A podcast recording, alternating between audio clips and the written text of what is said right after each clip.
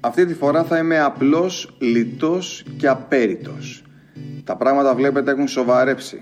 Γι' αυτό θέλω να κάτσετε κάπου αναπαυτικά. Να βάλετε κατά προτίμηση ένα κόκκινο κρασί και να προσδεθείτε. Διότι το 5ο podcast του πρώτου ομίλου της D2 μόλις ξεκίνησε. Golden Boys, άνθες του Lakers, 75-68. Δύο είναι τα μεγάλα γιατί στο ευρωπαϊκό μπάσκετ.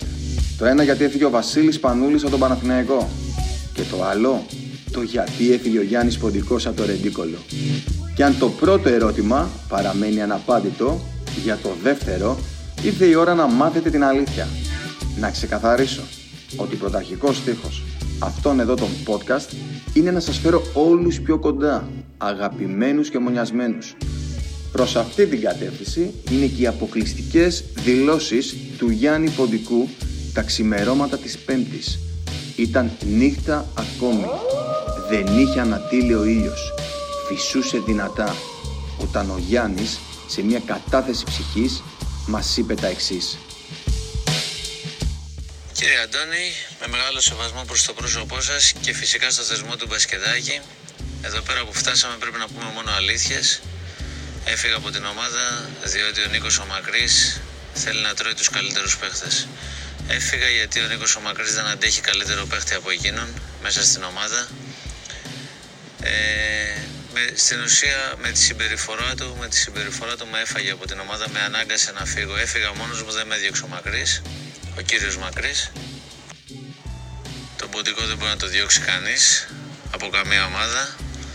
Έφυγα γιατί ο κύριος Μακρύς δεν αντέχει καλύτερους παίχτες από εκείνον μέσα στην ομάδα. Έχει πρόβλημα με τις ντίβες, έχει πρόβλημα με τους καλούς παίχτες, έχει πρόβλημα με τους καλούς κόρερ. Δεν αντέχει με τίποτα να στέκεται δίπλα σε ένα μεγάλο όνομα, να είναι στη σκιά ενός μεγάλου παίχτη. Αυτό είναι το πρόβλημα του Νίκου του Μακρύ, γι' αυτό η ομάδα πάει από το κακό στο χειρότερο. Όποιον καλό παίχτη συναντάει τον τρώει από την ομάδα. Καταφέρει να τον απομονώσει και να φύγει από μόνος του από την ομάδα. Δέχτηκα ψυχολογικό πόλεμο 6 μήνες από τον Νίκο το Μακρύ, από τον κύριο Νίκο Μακρύ. Δυστυχώς δεν είχα άλλη λύση, δεν μπορούσα να κάνω κάτι διαφορετικό. Έπρεπε μόνο να αποχωρήσω. Και αν υπάρχει κάποια αμφιβολία γι' αυτό, παρακαλώ δείτε τα τελευταία φύλλα αγώνα. Να δείτε σε πόσα παιχνίδια έχουμε παίξει μαζί με τον κύριο Νίκο Μακρύ. Δεν άντεξε να είναι στη σκιά του Γιάννη Ποντικού. Έχω ηχητικά και γραπτά ντοκουμέντα που με παρακαλάει να μην βάζω καλάθια, με παρακαλάει να μην κάνω κλεψίματα και κάποια στιγμή η κατάσταση ξεφεύγει και με απειλεί κιόλας. Φτάνει στο σημείο να με απειλήσει, ναι, όπως το ακούτε, να με απειλήσει, να μην βάζω πόντους.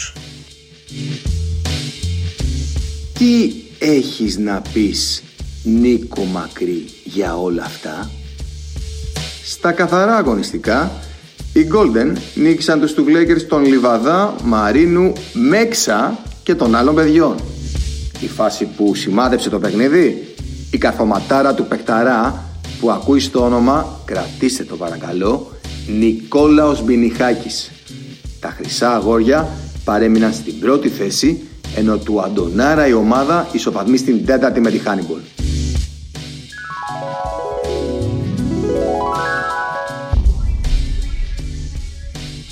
Μη γυρίσεις, σε παρακαλούν οι απανταχού πιστοί φίλαθλοι της ομάδας των Dreamers. Μη κουνήσεις ρούπι από τον μπάγκο Λευτέρη.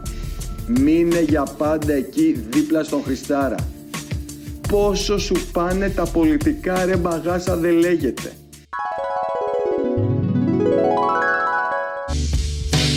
Δεν έχω παρακολουθήσει τι έγινε. Φαντάζομαι θα χάσανε και ο Λευτεράκης θα τα έκανε μαντάρα. Θα ανοίξω τον υπολογιστή μου τώρα και θα το κάνουμε μαζί παρέα. Ένα λεπτό να ρίξω μια ματιά. Μπασκετάκι, διβέλωμε 2, αποτελέσματα. Ωραία, εδώ είμαστε. The Dreamers Ελληνορόστο. 60-50. Για να δω και ποιος βγήκε MVP. MVP, Λευτέρης Μανασής, 17 πόντι, 7 rebound, 3 assist, 2 κλεψίματα. Αντωνάκη, ο Μανασής είναι καλός τώρα? Δεν είσαι απλά καλός ρε μπαγάσα, είσαι πάρα πολύ καλός. Οι ονειροπόληδες εξακολουθούν να μοιράζονται την δεύτερη θέση με τους Detroit Pistons, ενώ οι Ελληνορώσπων βρίσκονται στην 7η θέση, παραμένοντας σε τροχιά playoffs. Detroit Pistons, Brooklyn Nets 46-41. Οι Pistons τα χρειάστηκαν αυτή τη φορά, αλλά εν τέλει τα κατάφεραν, αποδεικνύοντας το πόσο μεγάλη ομάδα είναι, καθώς ακόμα και στην κακή τους μέρα έφτασαν σε ακόμα μία νίκη. Στα αξιοσημείωτα, τα 14 ριμπάου του Καλογερόπουλου, αλλά και η ακόμα μία εξαιρετική εμφάνιση του ενός, του μοναδικού, του νέου μεταγραφικού αποκτήματος, Ιούλιου Μιουμπούα, με το nickname, κρατήστε το, Summer. Από την άλλη, τα πιο θερμά μας μπράβο και συγχαρητήρια στην ομάδα των Φορτσάτο και Νικολαΐδη, που τα βάλε με μία από τις καλύτερες ομάδες της κατηγορίας και αν ήταν λίγο πιο τυχερή και ψύχρεμη, θα έφτανε σε μία τεράστια νίκη. Η Brooklyn θα πρέπει να επενδύσουν σε αυτή την εμφάνιση, ενώ ψη τις πολύ δύσκολες συνέχειες που ακολουθεί. No Gotchis, No Party και Hannibal Frigo Driver 67-47. Θα ρωτήσετε πάλι, τώρα Αντωνάκη τι έγινε και χάσατε, τι έφτεξε? Ρωτάτε τι έφτεξε? Μα καλά, ρωτάτε τι έφτεξε? Αν έλειπε ο Τζόρνταν από το Chicago Bulls, ο Γκάλης από τον Άρη, ο Διαμαντίδης από τον Παναθηναϊκό, ο Σπανούλης από τον Ολυμπιακό, θα με ρωτάγατε τι έφτεξε? Έλειπε ο Γκότσαρος, η ψυχή της ομάδας, αλλιώς η νίκη θα ήταν δική μας. Δεν μας πτωεί τίποτα. Κοιτάμε ήδη το επόμενο παιχνίδι κόντρα στους Brooklyn Nets, στο σπίτι μας, στο πέραμα, στα καζάνια μέσα.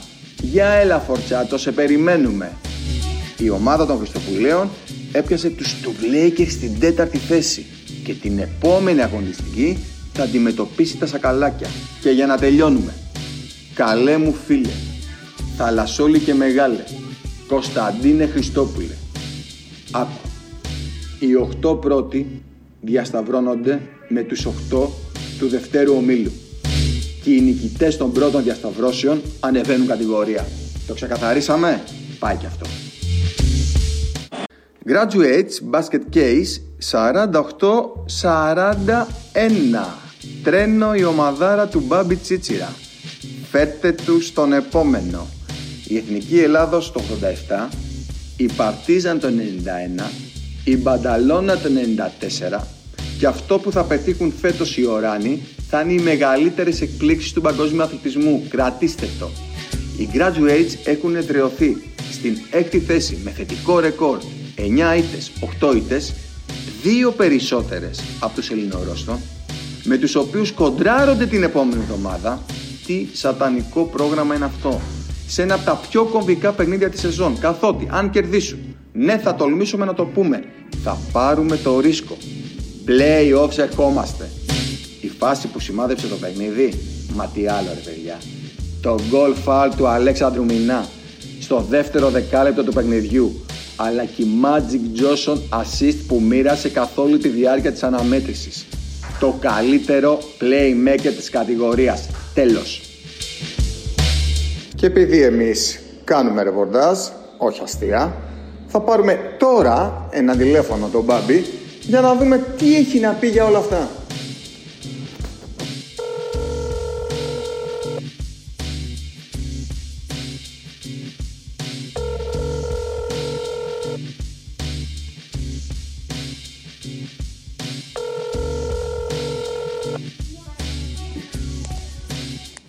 Έκτη αγωνιστική και πιστεύω ότι κάναμε ένα πολύ καλό μάτς. Κερδίσαμε δίκαια την Basket Case. Η ομάδα νομίζω ότι βγάζει υγεία. Κάναμε τις προσθήκες που χρειάζονταν.